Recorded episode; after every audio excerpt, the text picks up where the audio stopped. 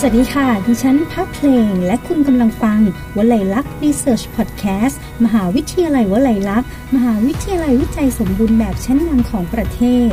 วลัยลักษณ์ Research Podcast รายการที่จะมาทำความรู้จักกับนักวิจัย และงานวิจัยเด่นๆของมหาวิทยาลัยวลัยลักษณ์กันนะคะ EP 11 แล้วค่ะคุณผู้ฟังคะวันนี้เป็นเรื่องราวที่เกี่ยวกับ แอลกอฮอล์กับปัจจัยเสี่ยงความรุนแรงของโควิด -19 นะคะ จากบทความงานวิจัยของท่านผู้อำนวยการจากสถาบันวิจัย วิทยาการสุขภาพ และท่านเป็นนักวิจัยที่เป็นอาจารย์แพทย์ของสำนักวิชาแพทยศาสตร์ มหาวิทยาลัยวลัยลักษณ์ด้วยค่ะกับอีกข้อมูลที่น่าสนใจนะคะ เกี่ยวกับสถานการณ์โรคระบาดโควิด -19 ในขณะนี้กับผู้ฟังคะหลายท่านนะคะอาจจะเคยได้ยินความเชื่อเกี่ยวกับการดื่มเครื่องดื่มแอลกอฮอล์เพื่อป้องกันการติดเชื้อโควิด -19 กันมาบ้างนะคะ ก็วันนี้ค่ะจริงเท็จอย่างไรนะคะ เพลงและรายการว่าเลยลักรีเสิร์ชพอดแคสต์พาทุกท่านมาฟังข้อมูล แล้วก็รู้จักกับนักวิจัยท่านนี้กันค่ะ สวัสดีและต้อนรับนะคะ ผู้ช่วยศาสตราจารย์ ดร นายแพทย์อุดมศักดิ์แซ่งโง่ผู้อำนวยการสถาบันวิจัยวิทยาการสุขภาพ และอาจารย์ประจำสำนักวิชาแพทยศาสตร์ มหาวิทยาลัยวลัยลักษณ์ค่ะ สวัสดีและต้อนรับค่ะ ครับ สวัสดีครับคุณเพลงคขอรับอนุญาตเรียกคุณหมอ ได้ครับ นะคะเชิญหมอเลยครัคะบก็ ในตำแหน่งผู้อำนวยการด้วย แล้วก็เกี่ยวกับบทความของคุณหมอที่น่าสนใจมากตอนนี้นะคะ เป็นเกี่ยวกับเครื่องดื่มแอลกอฮอล์เขาบอกว่าอย่างโควิดรอบที่แล้วแหละนะเพลงได้ยินข่าวเรื่องนี้มาที่มีความเชื่อว่าเอ่อดื่มเครื่องดื่มแอลกอฮอล์แล้วจะช่วยป้องกันการติดโควิด -19 ได้ อันนี้จริงเท็จอย่างไรคะคุณหมอคะเอ่ออันนั้นเข้าใจว่าเป็นความเชื่อก็คือ คนทั่วไปเนี่ยรู้ว่าเวลาเอ่อสัมผัส ตัวอะไรที่มันน่าจะมีสารคัดหลั่งใช่ไหมเช่นไปจับประตูจับนู่นจับเนี่ยอ่าเราก็ใช้วิธีการล้างมือด้วยแอลกอฮอล์อืมแอลกอฮอล์เพื่อที่จะฆ่าเชื้อใช่ไหมครับค่ะแล้วก็ป้องกันการติดโควิด ทีเนี้ยก็มีคนเข้าใจว่าการอ่าเนื่องจากโควิดอะมันเป็นเชื้อทางเดินหายใจเนาะเขาก็นึกว่าถ้าเอาแอลกอฮอล์เนี่ยเข้าไปกลั้วที่คลออะไรเงี้ยจะไปช่วยลดค่าเชื้อตรงนั้นนะครับอ๋อซึ่งอันเนี้ยก็เอ่อมันมันเป็นความเข้าใจผิดนิดนึงก็คือว่าจริงๆเนี่ยถ้า เรารู้เนี่ยโควิด -19 นะมันเป็นเชื้อระบบทางเดินหายใจ ใช่ไหมทีนี้ในจุดที่เชื้อมันเข้าไปเจริญเติบโต เช่นในโพรงจมูก หรือว่าเป็นลงมาในหลอดลมเนี่ย จริง ๆ แม้ว่ามันจะอยู่ติดกันเนี่ยแต่มันเป็นคนละช่องกัน คือแอลกอฮอล์เราดื่มนี่เข้าไประบบทางเดินอาหารค่ะส่วนเวลาเราหายใจเข้าไประบบทางเดินหายใจ อ๋อ คนละช่องกัน คือหลอดลมกับหลอดอาหารเนี่ยมันอยู่ติดกันในในคอเนาะ แต่จริงๆ มันก็ยังเป็นคนละช่องกันอยู่อ๋อแล้วก็ที่สำคัญเวลามันเวลาเชื้อมัน จุดแรกที่มันเข้าไปเกาะเนี่ยจะเป็นอยู่ในจมูกในโพรงจมูก แล้วก็มันเจริญเติบโตตรงนั้นส่วนหนึ่งก่อนที่จะค่อยๆ ลงไปในปอด ซึ่งในโพรงจมูกเนี่ยแอลกอฮอล์มันก็ไม่ไปโดนอยู่แล้วใช่ไหมตรงนั้นเป็นจุดที่เชื้อโต แล้วก็พอพอลงไปเนี่ยจริงๆมันก็แยกกันก็คือเรากินแอลกอฮอล์มันก็ไปที่ช่องทางเดินอาหาร แต่เราหายใจหรือเชื้อเนี่ยมันลงไปที่ทางเดินหายใจนะครับอันนั้นก็เอ่อไม่ไม่ไม่ได้มีหลักฐานอะไรว่าช่วยนะครับ อันนั้นก็คือประเด็นแรกเนาะอันที่สองคือแอลกอฮอล์ที่ฆ่าเชื้อได้จริงๆ ก็ต้องมีความเข้มข้นสูงระดับหนึ่ง เจ็ดแปดสิบเปอร์เซ็นต์เข้าไป ซึ่งแอลกอฮอล์ที่เราดื่มเนี่ยส่วนใหญ่ก็อยู่ที่อย่างมากก็สี่ห้าสิบ4-50%ไม่เกินนั้นนะครับดังนั้นไอ้คุณสมบัตินี้ก็ก็ช่วยไม่ได้ครับอืมแสดงว่าตัวแอลกอฮอล์ที่เราใช้ล้างมือกับตัวแอลกอฮอล์ที่เราเป็นเครื่องดื่มมันก็คือแอลกอฮอล์ที่มีผลในการเอาเป็นแอลกอฮอล์เหมือนกันอย่างนั้นเหรอคะคุณหมอเอ่าเป็นเอทานอลเหมือนกันเหมือนกัน แต่ว่าฤทธิ์ในการฆ่าเชื้อมันไม่ไม่เหมือนกันไม่เหมือนเพราะว่าความเข้มข้นมันไม่เท่ากันอืมครับฉะนั้นก็เป็นความเข้าใจที่ค ลาดเคลื่อนเลยเนาะสำหรับใช่คนใช่ที่ที่ใช่เข้าใจใช่เรื่องนี้ใช่ครับนะคะ ถือว่าเป็นงานวิจัยที่เกี่ยวข้องกับแอลกอฮอล์ที่คุณหมอทำในหลายมิติเลยทีเดียวใช่ใช่นะคะ ก่อนหน้านี้ทำไมถึงมีความสนใจทำงานวิจัยที่เกี่ยวข้องกับเรื่องนี้คะคุณหมอครับก็เอ่อจริงๆผมถูกคือตอนเรียนปริญญาเอกเนี่ยผมทำวิจัยเกี่ยวกับมะเร็งเอ่อลำไส้อะเนาะซึ่งแอลกอฮอล์ก็เป็นหนึ่งในในปัจจัยเสี่ยง นะครับ แล้วก็พอตอนที่จะจบปริญญาเอกเนี่ยพอดีว่าอาจารย์ที่อยู่ในหลักสูตรที่ผมเรียนอยู่นะครับเขาก็ได้รับทุนจากสสสเนี่ยนะครับทำศูนย์วิชาการด้านปัญหาสุรานะครับ แล้วก็อาจารย์เขาก็เชิญชวนเข้าไปไม่ใช่เชิญหรอกชวนเข้าไปช่วยงานนะครับ แล้วก็เราก็ช่วยกันมาช่วยช่วยงานอาจารย์มาตลอดตั้งแต่ ตั้งแต่เรียนจบนะครับ จนถึงตอนนี้ก็พอทำแล้วมันก็คือตอนแรกก็ ยังไม่ค่อยชินเท่าไหร่ คือตอนแรกเราทำเรื่องมะเร็งใช่ไหมกับแอลกอฮอล์มันก็อาจจะไม่ได้เป็นเรื่องเดียวกันซะทีเดียวแต่ว่าพอทำไปสักพักก็เริ่มเริ่มสนุกนะครับอืมแล้วก็แอลกอฮอล์เนี่ยมันมีมิติอ่างานที่ไปช่วยเนี่ยมันนอกจากวิชาการมันก็มีมิติเรื่องนโยบายเรื่องอะไรด้วยนะครับ ตรงนี้เราเราก็เราก็มีความชอบอยู่แล้วส่วนตัวก็เลยก็เลยสนุกกับงานนี้ครับนะคะถือเป็นการรณรงค์ในเรื่องของแอลกอฮอล์ไปในตัวด้วย นะคะโดยเฉพาะอย่างยิ่งในสถาบันการศึกษาแบบนี้อืมนะคะ คุณหมอคะแล้วเอ่ออย่างอย่างบทความที่เราเห็นในสื่อแพร่หลายเลยทีเดียวนะคะ นอกจากแอลกอฮอล์แล้วก็ยังจะมีบุหรี่ไฟฟ้าครับอันนี้นะคะเหมือนกับว่าจะเป็นงานวิจัยหรือว่าบทความที่เกี่ยวข้องกับอ่าบุหรี่ไฟฟ้ากับการส่งผลกระทบต่อสุขภาพ ครับครับก็ด้านหนึ่เอ่งอบุหรี่ไฟฟ้านี่ก็เป็นงานคือพอดีว่าปัจจัยเสี่ยงสุขภาพเนี่ยในยุคปัจจุบันเนี่ยเอ่อ โอเคแหละ เราอยู่ในช่วงโควิด ซึ่งมันเป็นโรคติดเชื้อเนาะแต่ว่าถ้าเรามองภาพใหญ่ๆภาพกว้างๆเนี่ยจริงๆเนี่ยปัญหาโรคติดเชื้อมันเป็นปัญหารองมาตั้งนานละนะครับตอนนี้เราอยู่ในยุคของโรคไม่ติดเชื้อเนาะโรคโรคเรื้อรังนะครับหรือว่าภาษาอังกฤษเขาเรียกว่า non communicable disease หรือว่าบางทีเราจะได้ยินคำว่า NCD ใช่ไหมนะครับก็เป็นตัวย่อ ทีนี้ปัจจัยเสี่ยงสุขภาพที่สำคัญในยุคแบบเนี้ยนะครับ ก็คือมีอยู่ 4 ตัวหลักๆ เลยก็คือ 1. แอลกอฮอล์2บุหรี่ 3. การกินอาหารที่ไม่ไม่ไม่ถูกสุขลักษณะ แล้วก็ 4 ก็คือการไม่ออกกำลังกายค่ะนะครับ ดังนั้นเนี่ยเอ่องานที่ผมทำเนี่ยพอดีมันไปไปเป็นแอลกอฮอล์เป็นปัจจัยเสี่ยงหลักหนึ่งในสี่ใช่ไหมแล้วก็บุหรี่มันก็มีความคล้ายคล้ายกันนะครับ ดังนั้นเนี่ยเราก็เลยเอ่อมีโอกาสได้พอดีว่ามีมีเอ่อพี่ๆนักวิชาการเข้ามาชวนไปไปไปทำเรื่องบุหรี่ไฟฟ้านะครับ ก็เลยก็เลยไปช่วยเขาทำนะครับเอ่อตัวงานบุหรี่ไฟฟ้าเนี่ย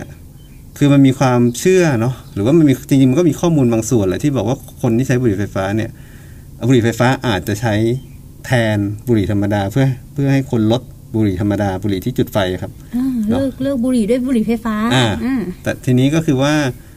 ด้วยด้วยหลักการแบบเนี้ยนะครับ ซึ่งซึ่งไปดูแล้วมันก็มีคนที่ลดการสูบบุหรี่ธรรมดาลงไป แล้วก็สูบบุหรี่ไฟฟ้าแทนเนี่ยได้จริง แต่ว่า สมมติฐานหลักของหลักการอันนี้ก็คือว่าบุหรี่ไฟฟ้าต้องต้องปลอดภัยกว่า ถูกไหมต้องปลอดภัยกว่า ทีนี้งานที่ทำก็คือเราก็ไปดูว่าจริงๆบุหรี่ไฟฟ้ามันปลอดภัยอย่างที่คิดหรือเปล่าอืมนะครับ ซึ่งพอไปดูแล้วเนี่ย เราไปเจอว่าบุหรี่ไฟฟ้าเนี่ยมีอย่างน้อยสองภาวะ ที่คุณจะไม่เจอในการสูบบุหรี่ธรรมดา แล้วก็เป็นภาวะที่ฉุกเอ่อเขาเรียกฉับพลันคือเกิดขึ้นเร็วนะครับ อันแรกก็คือมันระเบิดได้ เพราะบุหรี่ไฟฟ้านี่เป็นอุปกรณ์ที่มีแบตเตอรี่ค่ะ ดังนั้นแล้วก็มันมีการรายงานการระเบิดของบุหรี่ไฟฟ้า ระหว่างระหว่างการสูบเนี่ยโอ้ยน่ากลัวจังนะครับค่ะจำนวนหนึ่งซึ่งมีบางคนก็เสียชีวิตนะครับ จุดที่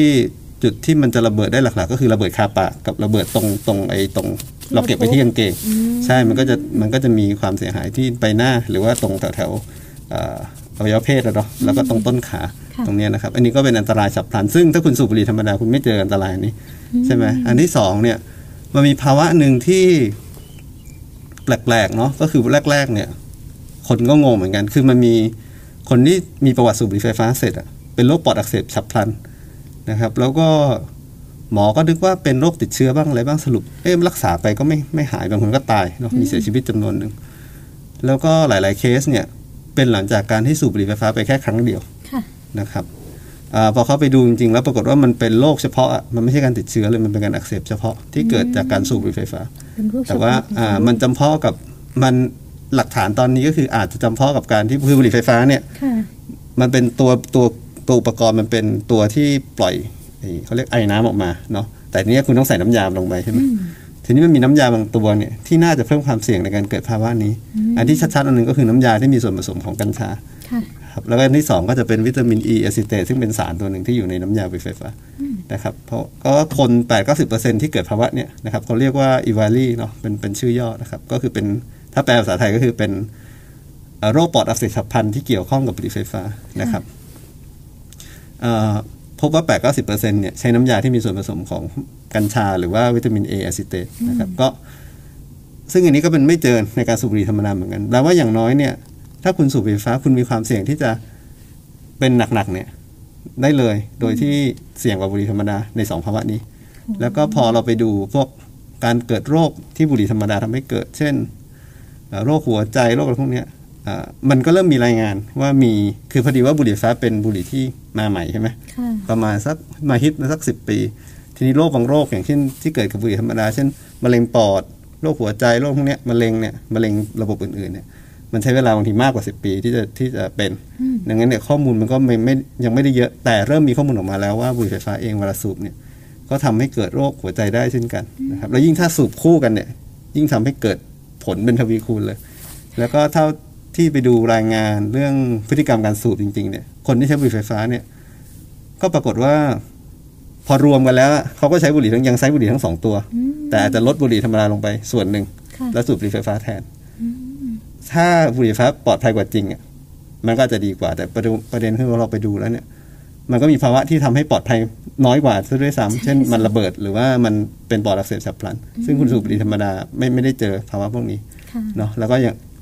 เอ่อแล้วอันตรายที่คุณเกิดกับบุหรี่ธรรมดา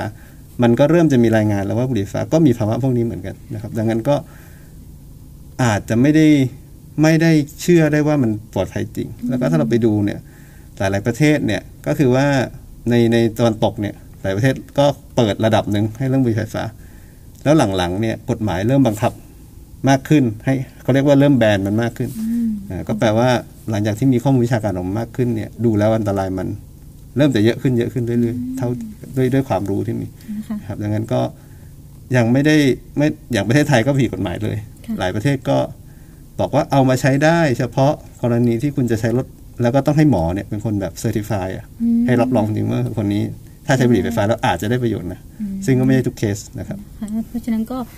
ไม่ได้เป็นความจริงทีเดียวเลยที่บอกว่าการใช้บุหรี่ไฟฟ้าจะสามารถช่วยให้เลิกบุหรี่ธรรมดาได้ คือแล้วก็มันมันเป็นการสูบแทน แทนมากกว่าแล้วว่าก็อันตรายก็อาจจะไม่ได้น้อยกว่าอ่าอย่างที่เชื่อกันนะคะอ่ารู้สึกว่าจะมีในส่วนของที่กล่าวถึงบุหรี่ไฟฟ้ามีผลต่อยีนด้วย ครับก็ก็มันมีมันมีการวิจัยในในในหนูเนาะก็คือเขาก็เอาควันของสารที่อยู่ในบุหรี่ไฟฟ้าเนี่ยไปไปทดสอบในหนู แล้วก็อ่าให้หนูทดลองมันออกลูกออกหลานนะครับปรากฏว่ามันมีการเปลี่ยนแปลงของพันธุกรรมแบบหนึ่งที่เรียกว่า epigenetics ซึ่งมันเกิดในในรุ่นที่เสพแล้วไปเจอในรุ่นหลานด้วยคือหมายถึงว่ารุ่นลูกก็เจอรุ่นหลานก็ยังเจอนะครับโอ้ยก็นะคะก็ก็แปลว่าจริงๆควันบุหรี่ไฟฟ้าเนี่ยก็อาจจะมีมีผลต่อ genetics นะครับแล้วก็รู้สึกจะมีงานวิจัยเล็ก ๆ ในคนด้วยเนาะในแม่ที่ท้องแล้วก็สูบบุหรี่แล้วก็ไปตรวจลูกก็ไปเจอพวก คือไปเจอความเปลี่ยนแปลงของยีนพวกเนี้ยอยู่นะครับ แต่ว่าเป็นงานวิจัยเล็กๆเนาะไม่ได้เป็นงานวิจัยใหญ่นะคะ ก็ถือเป็นข้อมูลทางวิชาการที่วันนี้งานวิจัยหรือว่าบทความต่างๆ ที่คุณหมอศึกษามาก็จะได้เป็นประโยชน์กับพวกเราด้วยนะคะผู้ฟังค่ะทั้งในเรื่องของแอลกอฮอล์ทั้งในเรื่องของบุหรี่ไฟฟ้านะคะก่อนอื่นเนี่ยต้องถามคุณหมอเลยค่ะ คุณหมอเป็นคุณหมอเนาะจบแพทย์มาครับครับทำไมถึงสนใจ ที่จะค้นคว้าแล้วก็ทำงานวิจัยแบบนี้คะคุณหมอเอ่อก็ตอนตอนเราเรียนแพทย์เนี่ยคือคือเดิมเนี่ยต้องต้องเล่าจากประวัติตั้งแต่มัธยมเนี่ยผมเอ่อมาทางค่อนข้างมาวิวิทยาศาสตร์มากๆนะครับ ก็คือผมเนี่ยเป็นเอ่อตัวแทนโอลิมปิกเนาะของภาคใต้วิชาคณิตศาสตร์นะครับโอ้อ่าแต่ว่าไม่ไม่ได้ไม่ได้ผ่านไปแข่งระดับนานาชาติเนาะก็คือผ่านระดับภาคขึ้นไปเป็นตัวแทน นะครับแล้วก็ไปแข่งที่กรุงเทพแต่ก็อ่าไปตกรอบตรงนั้น แต่ว่าหมายถึงว่าด้วยพื้นฐานเดิมเนี่ยเป็นคนที่ค่อนข้างจะอ่าวิธีคิดอะไรพวกเนี้ยค่อนข้างไปทางวิทยาศาสตร์เนาะแล้วก็เป็นแบบคณิตศาสตร์เลยนะครับ แล้วก็ค่ะแต่ว่าอ่าโอเคเราก็มาเรียนแพทย์อะไรอย่างเงี้ยนะครับก็ก็โอเคเรียนแพทย์ก็ก็ก็ดีนะครับ แต่ว่าพอถึงจุดที่เราต้องเลือกอาอาชีพอะเนาะที่ว่าจะอยู่ไปโดยตลอดเนี่ย เราก็ยังรู้สึกยังรักอะไรแบบนั้นอยู่อะนะครับ แล้วก็อ่า เราก็พอดีว่าบังเอิญได้ไปเรียนวิชาที่มันมีการใช้ข้อมูลสถิติอะไรด้วยระหว่างการเรียนแพทย์อะแล้วตอนนั้นทำให้เรารู้สึกเออเราชอบใช่ไหมเราก็เราก็เปลี่ยนเปลี่ยนใจว่าจากการเรียนเป็นสายแพทย์ที่เป็นตรวจรักษาปกติเนี่ยค่ะก็เบนมาเป็นสายวิจัยนะครับ แล้วก็อ่าตอนนั้นพอดีที่ที่วลัยลักษณ์เนาะอาอาจารย์พอดีคณะแพทย์เพิ่งเปิดพอดีช่วงนั้น แล้วก็อาจารย์ที่เป็นคณะบดีตอนนั้นน่ะคือท่านอาจารย์มายุรีเนี่ยก็เป็น อาจารย์อ่าอาวุโสที่สงขลานครินทร์ซึ่งผมเรียนจบค่ะแพทย์ที่นั่นมาก่อน ท่านก็ท่านก็ทราบว่าจะมีคนบางคนที่อาจารย์ไอ้นักนักศึกษาแพทย์กำลังจะจบบางคนที่สนใจเรื่องพวกเนี้ยท่านก็เลยชวนชวนมาทำงานที่นี่แล้วก็อ่าท่านก็กนาหาหาที่เรียนเนาะให้ไปเรียนก็ไปเรียนเป็นวิชาระบาดวิทยานะครับ ก็ก็เลยเป็นที่มาของของ ก็ทำวิจัยมาเรื่อยๆหลังจากนั้น ก็เรียนแล้วก็ทำวิจัยมาคก็รับถือว่าหลงรักงานวิจัยทางด้าครันบนี้เลยแล้วก็ไปได้ดีด้วยค่ะผู้ฟังค่ะเพราะว่าผลงานของอาท่านอาจารย์ หรือว่าคุณหมอของเรานะคะ ก็เป็นที่พูดถึงโด่งดังในสื่อลงสื่อมากมายเลยทีเดียวนะคะ เราก็ได้รู้จักกันแล้วก็ได้เห็นข้อมูลดีๆแบบนี้ด้วยนะคะ เมื่อกี้อาจารย์บอกเราว่าก็คือสำเร็จการศึกษามาจากมหาวิทยาลัยสงขลานครินทร์เป็นขออนุญาตที่จะแนะนำในส่วนของประวัติการศึกษาของนักวิจัยของเราพวงของแขกรับเชิญของเราวันนี้สักหน่อยนะคะคุณผู้ฟังคะท่าน ผู้ช่วยอ่าผู้ช่วยศาสตราจารย์ ดร นายแพทย์อุดมศักดิ์แซ่โง่นะคะ ท่านสำเร็จการศึกษาแพทยศาสตร์บัณฑิตจากมหาวิทยาลัย สงขลานครินทร์แล้วก็ปรัชญาดุษฎีบัณฑิตสาขาระบาดวิทยาจากมหาวิทยาลัยสงขลานครินทร์เช่นกันครับนะคะ นี่ก็เป็นที่มาสถาบันการศึกษาที่อ่าทำให้อาจารย์เนี่ยชื่นชอบงานวิจัย แล้วก็ได้เข้าวงการที่จะทำงานวิจัยด้วยจริงๆผมผมมีปริญญาโทใบหนึ่งด้วยเนาะแล้วเป็นมีวิชาเธอด้วย สาขาเศรษฐศาสตร์นะครับอ๋อค่ะแต่ว่าเรียนที่มสทอืมมหามาลัยสุโขทัยธรรมาธิราชนะคะพอดีตอนเรียนระหว่างเรียนเอกก็รู้สึกอยากเรียนอะไรเพิ่มก็เลยเลยเรียนไปทางโทนั้นคู่กันนะคะนี่คือเหตุผลว่าทำไมถึงทำงานวิจัยมานะคะอาจารย์อยากจะให้อาจารย์เล่าถึงในส่วนของตำแหน่งตอนนี้หน่อยค่ะว่าในส่วนของบทบาทของผู้อำนวยการครัสบถาบันวิจัยวิทยาการสุขภาพมหาวิทยาลัยวลัยลักษณ์นะคะครับก็เอ่อก็ได้โอกาสเนาะจากจากมหาลัยนะครับที่ที่มารับตำแหน่งทั้งที่อายุยังไม่ยังไม่เยอะ นะครับ ก็เอ่อตัวสถาบันวิจัยวิทยาสุขภาพเนี่ยจริงๆ ก็คือในมหาลัยหลายๆมหาลัยเขาจะมีสถาบันวิจัยพัฒนาเนาะก็เป็นสถาบันที่ส่งเสริมงานวิจัย แล้วก็ support พวกงานเอกสารอย่างงานวิจัยใช่ไหมที่นี้ที่วลัยลักษณ์เนี่ยมันมีสถาบันวิจัยนวัตกรรมอืมแล้วก็มีสถาบันวิจัยวิทยาสุขภาพทำงานคล้าย ๆ กันค่ะนะครับก็คือส่งเสริมงานวิจัยสถาบันวิจัยวิทยาการสุขภาพที่ผมเป็นผออยู่เนี่ยก็ไปดูแล สำนักวิชาทางวิทยาศาสตร์สุขภาพนะครับ ซึ่งมีอยู่ครึ่งหนึ่งของสำนักวิชาทั้งหมดทั้งมหาลัยค่ะนะครับ ก็เอ่อเราก็ดูแลเรื่องสัญญาเรื่องแหล่งทุนส่งเสริมการวิจัยส่งเสริมการตีพิมพ์นะครับ แต่ว่าสถาบันวิจัยวิทยาสุขภาพเนี่ยมีอีกบทบาทหนึ่งก็คือเรามีห้องปฏิบัติการทางการแพทย์อยู่นะครับ ซึ่งอานอกจากห้องปฏิบัติการปกติแล้วเนี่ยเรายังมีห้องปฏิบัติการที่เป็นอาคารสัตว์ทดลอง ซึ่งอาคารสัตว์ทดลองเนี่ยทางภาคใต้เนี่ย ถ้าเข้าใจไม่ผิดเนี่ยมีแค่สองที่ก็คือที่วลัยลักษณ์แล้วก็ที่มหาลัยสงขลานครินทร์นะครับ แล้วก็ของเราเนี่ยก็จริง ๆ เปิดให้นักวิจัยภายนอกอะสามารถมามาใช้ได้ด้วยนะครับ ก็แต่ว่ามีการเก็บค่าบริการอะไรอย่างนี้เนาะแล้วก็นักวิจัยภายในนะครับอ่าตรงนี้เนี่ยเราคิดว่าระยะยาวเนี่ยจะเป็นเป็นข้อดีมากเลย เพราะว่าอ่าการทำวิจัยอันนี้เราก็เห็นเนาะเอ่อพอดีเรื่องโควิดทำให้เรารู้เรื่องการวิจัยทางการแพทย์เยอะขึ้นใช่ไหมอ่าการวิจัยหลายๆไอ้ไอ้พวกยาหรืออาหารเสริมอะไรพวกเนี้ย ถ้าให้ดีเนี่ยมันควรจะต้องผ่านตัวสัตว์ทดลองมาก่อนถึงจะใช้ในคนได้นะครับ ซึ่งการที่เรามีศูนย์สัตว์ทดลองอยู่ที่นี่นะครับ ก็เอ่อเป็นโอกาสที่ดี โดยเฉพาะในพื้นที่นี้ที่มันมีพวกสมุนไพรอะไรเยอะๆนะครับ แล้วก็ล่าสุดเราก็เปิดหลักสูตรแพทย์แผนไทยประยุกต์ค่ะด้วยใช่ไหมอันเนี่ยมันก็จะสอดคล้องและส่งเสริมกันไปนะครับนะคะ ก็ถือเป็นโอกาสของนักวิจัยในโซนภาคใต้ตอนบนด้วยนะคะใช่ที่จะได้มีใช่โอกาสมาอ่าใช้ห้องปฏิบัติการที่ทันสมัยเครื่องมือมูลค่าสูงสูงๆนะคะแล้วก็ทันสมัยมากๆเลยด้วยเอ้ยผมขอนะคะผมขอย้อนกลับไปเล่าเรื่องงานวิจัยเกี่ยวกับโควิดอีกนิดหนึ่งได้ไหมครับได้ค่ะพอหมอพอดีตอนแรกพูดไม่จบได้ค่ะอ่าคือเมื่อผมผมตีพิมพ์งานวิจัยไปชิ้นหนึ่งไม่ใช่งานวิจัยหรอกมันเป็นบทความที่เอาเอาข้อมูลวิจัยมามามานั่งดูอืมเนาะก็คือตอนเมื่อปีที่แล้วเนี่ย เอ่อเราก็เห็นว่าโควิด -19 เนี่ยมันมันเริ่มมานะครับแล้วก็เริ่มมีหลักฐานว่าการสูบบุหรี่เนี่ยเป็นเป็นปัจจัยเสี่ยงนะครับทีนี้เราไปดูงานวิจัยเนี่ยทั้งโลกเลยค่ะยังไม่มีใครทำวิจัยเกี่ยวกับแอลกอฮอล์แล้วก็โควิด -19 เลยนะครับทีนี้เราก็เลยไปลองทบทวนเอ่องานวิจัยเก่าๆว่า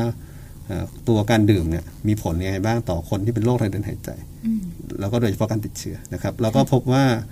มันมีหลักฐานว่าคนที่เป็นโรคปอดติดเชื้อเนี่ย ถ้าคุณมีประวัติการดื่มแอลกอฮอล์สูงสูงๆเนี่ยดื่มแอลกอฮอล์แบบดื่มหนักๆนะครับ ก็มีโอกาสที่จะเป็นโรคระบบทางหายใจล้มเหลวอ่าสูงกว่าปกติประมาณเท่าตัวนะครับ ซึ่งก็โรคระบบทางหายใจล้มเหลวคือเป็นภาวะเดียวกับที่ผู้ป่วยโควิดก่อนจะเสียชีวิตเนี่ยเขาจะเป็นนะครับแล้วก็แล้วก็มีโอกาสเข้า ICU มากขึ้นนะครับ เราก็เลยเขียนบทความไปในวารสารอ่าที่เป็นวารสารระดับโลกเนาะที่เกี่ยวกับเรื่องยาเสพติดนะครับ ก็ลงเราก็ลงไปว่าเราก็ออกความเห็นว่าเนี่ยจากจากหลักฐานที่มีเนี่ย ตัวแอลกอฮอล์เนี่ยน่าจะเป็นปัจจัยเสี่ยงของความรุนแรงของโควิดตัวหนึ่งนะ แต่ว่ายังไม่ได้มีใครเนี่ยที่ทำวิจัยเรื่องนี้นะครับ แล้วก็ผมก็ติดตาม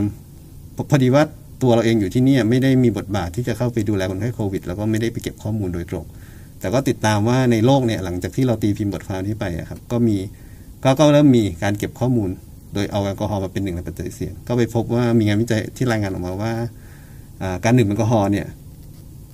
ไปเพิ่มอัตราการเสียชีวิต ของคนไข้ที่อ้วน คือคนไข้คนนี้อ้วนอ้วนแล้วติดโควิดเนี่ยค่ะแล้วถ้าเขามีประวัติดื่มแอลกอฮอล์หนักๆด้วยเนี่ยเขาจะมีโอกาสเสียชีวิตสูงขึ้น ก็ก็เป็นคล้ายๆ กับที่เราเดาไว้ คือเราเอาข้อมูลเก่าๆเนี่ยมาดูนะครับ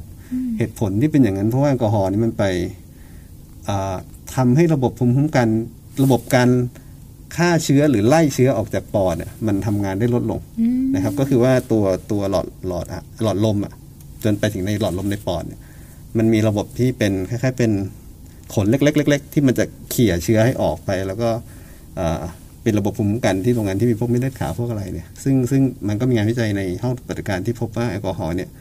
ไปทำให้ระบบพวกนี้มันทำงานได้แย่ลงนะครับมันก็คิดว่าเป็นเหตุผลที่ทำให้เชื้อเนี่ยมันเข้าไปในในปอดได้ง่ายขึ้น แล้วก็ทำให้เอ่อคนที่ป่วยเป็นโรคปอดอักเสบเนี่ยมีโอกาสที่จะเสียชีวิต แล้วก็เข้าไอซียูปอดล้มเหลวอะไรมากขึ้นครับอันนั้นก็คือเป็นเป็นเป็นปัจจัยเสี่ยงเลยใช่ใช่ก็เราก็น่าจะเป็น งานอ่างานแรก ๆ ที่ชี้ประเด็นนี้ในในโลกเนี้ยนะที่บอกว่าเอ่อแอลกอฮอล์น่าจะเป็นปัจจัยเสี่ยงหนึ่งด้วยนะ แล้วก็อ่าแต่ว่าอย่างที่บอกอะเราก็เสียโอกาสเอ่อเสียดายที่ไม่ได้มีโอกาสไปทำข้อมูลเองโดยตรง แต่ว่ามันก็มีนักวิจัยที่ที่อื่นๆเนี่ยเขาก็เก็บข้อมูลนะครับ ก็ก็ก็ก็พบว่ามันเป็นปัจจัยเสี่ยงจริง ๆ อย่างที่เราเราเราคาดไว้อะไรอย่างเงี้ยนะนะคะถือว่า ก็เล่าสู่กันฟังให้กับคุณผู้ฟังแล้วกันนะคะใช่เป็นประโยชน์ทีเดียวนะคะสำหรับคนที่ดื่มแอลกอฮอล์อยู่ตอนนี้นะคะใช่ถ้าเกิดว่าคุณจับพลัดจับผลูติดเชื้อขึ้นมาแต่ก็อาจจะเป็นคนที่เสี่ยงกว่าเสี่ยงกว่าคนอื่นปกๆติเขาใช่นะคะโดยเฉพาะถ้าคุณอ้วนด้วยนะครับนะคะเพราะฉะนั้นก็จะได้ระวังไว้ต้องขอบพระคุณมากๆเลยกับข้อมูลดีๆ วันนี้อีกหนึ่งอย่างด้วยนะคะคุณหมอคะตอนนี้ต้องบอกว่าในสถานในการของคนไทยที่กำลังเคร่งเครียดกันกับโควิดค่ะหมอคะอยากจะบอกอะไรกับคุณผู้ฟังเราบ้างในช่วงนี้นะคะ ครับผมว่าหนึ่งก็เอ่อเราก็อาจจะตามข่าวแต่ไม่ต้องเยอะมากเนาะเพราะว่าข้อมูลมันเนี้ยกังวลกันไปตอนนี้ข่าวเยอะเปลี่ยนทุกเปลี่ยนทุกชั่วโมงค่ะยิ่งตามยิ่งเครียดเนี่ยเราก็ใช่เราก็เครียดเราตามก็เครียดอ่าอันอันแรกเนาะผมว่าที่สองก็มันก็เป็นมันก็เป็นเรื่องปกตินะครับ ก็คือ ถ้าคุณยังไม่ได้ถึงมีโอกาสที่จะได้รับวัคซีนคุณก็ต้องอาดูแลตัวเอง อย่างที่รู้กันอยู่แล้วเนาะ social distancing การใส่หน้ากากการล้างมือนะครับอ่า แม้ว่าจะได้รับวัคซีนแล้ว สมมุติว่าโชคดีเนี่ย เราก็พบว่าจริง ๆ แล้วเนี่ยอ่าถ้าคุณได้วัคซีนอย่างซีโนแวคเนี่ยอ่าถ้าคุณได้แค่โดสแรกเนี่ยการอาการการป้องกันเนี่ยยังยังไม่มียังไม่ได้แทบไม่มีผลการป้องกันการติดเชื้อเลยค่ะนะก็ก็ต้องรอให้ได้โดสสองให้ครบ แล้วก็กว่าภูมิจะขึ้นจริง ๆ ก็สองสามสี่สัปดาห์ขึ้นไปดังนั้นเนี่ยอย่างน้อยสักสองสามสัปดาห์หลังจากได้โดสสองคุณก็ยังต้องดูแลตัวเองนะครับ หรือว่าถ้าคุณได้แอสตราเซเนกาหรือวัคซีนตัวอื่นเนี่ยหลังจากโดสแรกก็ต้องใช้เวลาสองสามสัปดาห์กว่าภูมิจะขึ้นดีระดับที่มันจะพอป้องกันได้นะครับแล้วก็ถ้าเราดูข้อมูลอ่าภาพใหญ่ ๆ ก็คือในประเทศที่มันฉีดเอ่อวัคซีนเยอะๆเนี่ยปรากฏว่าเขาต้องใช้เวลาประมาณสักสองเดือนกว่าจะเห็นว่าตัวการติดเชื้อมันลดลงจริงครับดังนั้นน่ะจริง ๆ แล้วแม้ว่าเราสามารถฉีดวัคซีนกับคนได้จำนวนมาก 5-60%ขึ้นไปเนี่ย มาตรการ social distance การใส่หน้ากากการล้างมือเนี่ยก็ยังต้องใช้อยู่ใช่ไหมคะควรจะต้องทำต่ออย่างน้อยสองเดือน ถ้าเราดูจากข้อมูลนี้แต่ว่าเราก็เข้าใจแหละนะครับ ในในหลายประเทศเนี่ยมันก็มีการคือเพื่อจูงใจให้คนมาฉีดอะเขาก็ต้องบอกให้ยฉีดแล้วคุณต้องถอดหน้ากากได้นั่นหลายหลายประเทศก็เริ่มให้ถอดหน้ากากหลังจากฉีดไปครบสองโดสหลัง ๆ เนี่ยเริ่มลดมาว่าให้โดสเดียวคุณก็ถอดได้คือมันทำให้คนเนี่ยอยากไปฉีดมากขึ้น แต่ก็ต้องมีความเสี่ยงแหละเพราะว่าเมื่อไหร่ที่คนทำอย่างนั้นโดยตอนตอนที่ภูมิยังขึ้นไม่ไม่เต็มที่เนี่ย มันก็จะมีความเสี่ยงที่จะติดเชื้อได้อยู่นะครับ แต่ว่าถ้าถ้าถ้ามีโอกาสได้แนะนำเอ่อคนที่ทำงานที่เป็นผู้กำหนดนโยบายเนาะคือถ้าหลังจากฉีดครบแล้วเนี่ย หรือว่าอย่างน้อยถ้ารัฐบาลยอมให้เราถอดเนี่ยเราอาจจะขอไม่ถอด ด้วยความสมัครใจตัวเองอะอีกสักสองเดือนต่อจากนั้นอีกสักสองเดือน ผมคิดว่าจะปลอดภัยกว่าปลอดภัยกว่านะครับอันนี้อันนี้เราก็แนะนำไปในอนาคตด้วยเนาะนะคะหวังว่าเราจะฉีดกันครบเร็วๆแล้วก็หลังจากอีกสองเดือนหแล้วมอจะแนะต้องดูนำแลให้ตัวเองฉีดวัคซีนดีกว่าใช่ไหมคะสำหรับคนที่มีคือวามคือยังไงกัวลยังไงอฉีดยังไงฉีดก็คือความเสี่ยงในระดับประชากรเนี่ยนะครับ เราต้องพูดว่าระดับประชากรเนี่ยเสี่ยงความเสี่ยงเรื่องการฉีดอะดีกว่าไม่ฉีดอยู่แล้วใช่ไหมแต่ว่าในระดับอินดิวิ a l คือระดับแต่ละคนเนี่ยแน่นอนครับเอ่อ วัคซีนแต่ละตัวมีความเสี่ยงไม่เหมือนกัน แล้วก็อาจจะทำให้เสี่ยงในบางกลุ่มไม่เท่ากัน เช่นเอ่อโอกาสที่จะเกิดริ่มเลือดนะครับ ก็จะเกิดในคนอายุน้อยมากกว่า ในวัคซีนบางตัวเนาะเช่นวัคซีนวัคซีนนี้เขาเรียกว่าเป็นกลุ่มไวรัล v ว c เตอร์ก็คือที่ที่ใช้ตัวไวรัสนำไวรัสตัวอื่นอะนำเขาเรียกแปลงไวรัสตัวอื่นไป เอาเอาตัวคล้ายๆแอนติเจนของโควิดเข้าไป แล้วไปสร้างกระตุ้นภูมิใช่ไหมค่ะ กลุ่มนี้ก็คือแอสตราเซเนกาจอห์นสันแอนด์จอห์นสันแล้วก็สปุตนิกวีที่ยังไม่เข้าไทยอะนะค่ะอ่าพวกนี้เนี่ยมีความเสี่ยงที่จะเกิดลิ่มเลือดได้ แต่ว่าส่วนใหญ่จะเจอในคนอายุน้อยคำว่าน้อยนี่ในหลายๆประเทศก็แนะนำว่าน้อยกว่า 40อะค่ะนะครับก็มีความเสี่ยง แล้วก็เอ่อตัวเลขที่ยังไม่ได้สรุปเนาะแต่เพราะผมไปดูตัวเลขดิบก็คือส่วนใหญ่เกิดในผู้หญิงมากกว่านะครับ แล้วก็อาจจะมีพวกการกินยาคุมอะไรเป็นปัจจัยเสี่ยงร่วมด้วยอะไรเงี้ยนะแต่ว่าอันนี้ยังไม่ได้สรุปนะครับแต่อย่างน้อยเนี่ยอายุน้อยเนี่ย หลายประเทศก็ไม่ให้ฉีดใช่ไหมตัวนี้แต่ของเราเนี่ยอาจจะจำเป็นต้องฉีดเนาะข้อโชคโชคดีนิดนึงก็คือว่าภาวะนี้เกิดในคนเอเชียน้อยกว่าคนยุโรป น้อยกว่าคนทนตะวันตกนะครับก็อันเนี้ยคือระดับประชากรยังไงฉีดก็ดีมันไม่ฉีดแต่คุณก็ต้องควรจะรู้ความเสี่ยงของของกลุ่มคือแต่ละคนเนี่ยก็ต้องอ่าผมคิดว่ามันก็เป็นสิทธิด้วยส่วนหนึ่งเนาะที่เขาจะต้องประเมินความเสี่ยงตัวเองเอ่ออันหนึ่งก็คือว่าเรารู้ว่าตัวเชื้อตายอย่างซิโนแวคเนี่ย เท่าที่ผมมีข้อมูลแล้วก็เท่าที่สอบถามจากอ่าพี่ๆที่ทำงานในอย. เนี่ย ค่อนข้างมั่นใจว่าจริงๆความเสี่ยงมันต่ำกว่า แต่ว่าก็คือว่าการป้องกันมันจะก็อาจจะไม่ไม่เท่าเนาะค่ะอันนี้ผมคิดว่ามันก็ต้อง balance กันนะครับอืมก็ก็ก็เป็นอย่างนั้นนะคะคือโดยส่วนตัวเนี่ยเราแนะนำให้เราแนะนำให้เอ่อคนใกล้ตัวที่เป็นญาติๆที่เป็นผู้หญิงอายุน้อยกว่า 40 เนี่ย ว่าถ้ามีโอกาสอะบอกว่าอยากให้ไปเลือกซิโนแวคดีกว่าสำหรับส่วนตัวนะ แล้วก็แอสตราเซเนกาเนี่ยก็อ่า ในคนสูงอายุกว่านั้น หรือว่าในในในผู้ชายอะไรเงี้ยเรารู้สึกว่าก็ไม่ค่อยน่ากลัวเท่าไหร่นะครับอันนี้ก็แต่อันนี้ก็ต้องบอกว่าเป็นเป็นข้อมูลที่ คือเราก็รวบรวมข้อมูลวิชาการนั่นแหละนะครับ แต่ว่าอย่างน้อยเนี่ยมันอาจจะไม่ตรงที่รัฐบอกให้ทำเนาะแต่ว่าอันนี้อันนี้เราก็เล่าสู่กันฟังในแง่ที่เราก็ติดตามข้อมูล ซึ่งเราก็สามารถเข้าถึงงานคือจริงๆอะข้อมูลพวกนี้มันไม่ได้เป็นข้อมูลปิด มันเปิดในต่างประเทศ มันเป็นข้อมูลที่เป็นภาษาอังกฤษ แต่แค่ว่าคนไทยส่วนหนึ่งอาจจะไม่ได้ไม่ได้ไปอ่านตัวตนเข้าไม่ถึงด้วยนะครับ แต่ว่า เราเนี่ยมีโอกาสได้อ่านงานวิจัยเนี่ยที่เป็นต้นทางเลย เราก็รู้รู้ว่ามันมีความเสี่ยงพวกนี้อยู่นะครับดังนั้นเนี่ยส่วนส่วนตัวเองอันนี้เป็นคำแนะนำไม่ใช่คำแนะนำนะแต่ว่าเป็นส่วนตัวก็คือว่า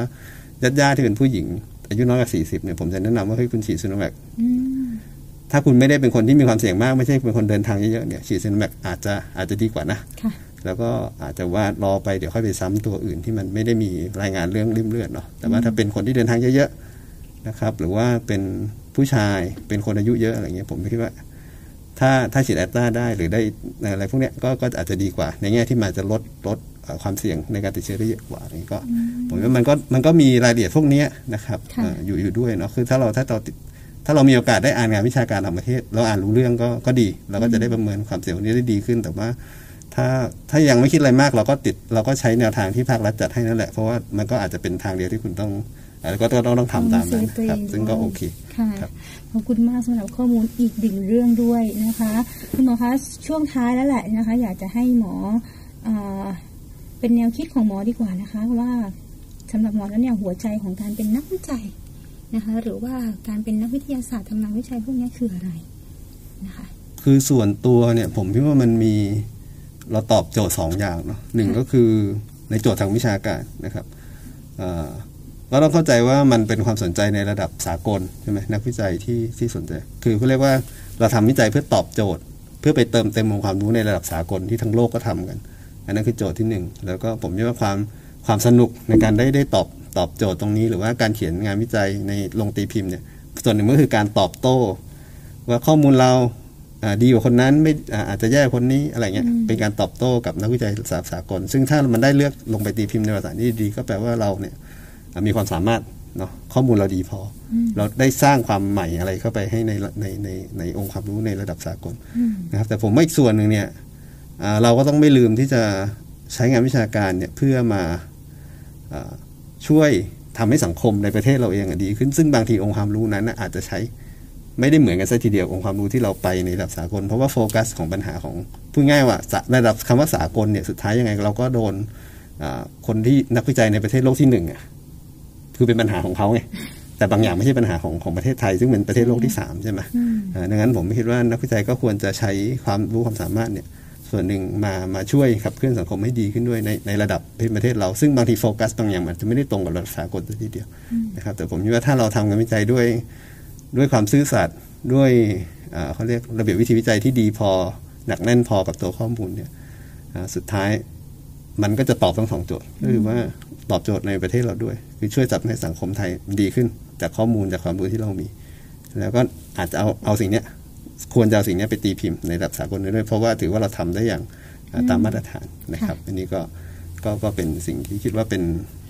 นักวิจัยก็ควรจะต้องต้องต้องมีสองอย่างน้อยบทสองบทบาทสอันองนี้บทบาทนี้ครับนะคะนำความรู้ ที่อ่าวิจัยได้มาช่วยพัฒนาประเทศเราและที่สำคัญด้วยอย่าลืมแสดงศักยภาพให้กับชาวโลกใช่ได้รู้ถึงใช่ศักยภาพของคนไทยเราด้วยนะคะวันนี่เรื่องราวดีๆมาก ๆ เลยนะคะ ขอบพระคุณผู้ร่วมรายการวันนี้ค่ะ ผู้ช่วยศาสตราจารย์ ดรนายแพทย์อุดมศักดิ์แซ่งูค่ะ ผู้อำนวยการสถาบันวิจัยวิทยาการสุขภาพ และอาจารย์ประจำสำนักวิชาแพทยศาสตร์ มหาวิทยาลัยวลัยลักษณ์ขอบพระคุณอาจารย์มากๆเลยครับค่ะขอบคุณนะครับเวลาหมดแล้วคุณผู้ฟังค่ะวันนี้เวลา Research Podcast และดิฉันพักเพลงของชาวผางแก้วลาที่ฟังเพียงเท่นี้นะคะ สวัสดีค่ะ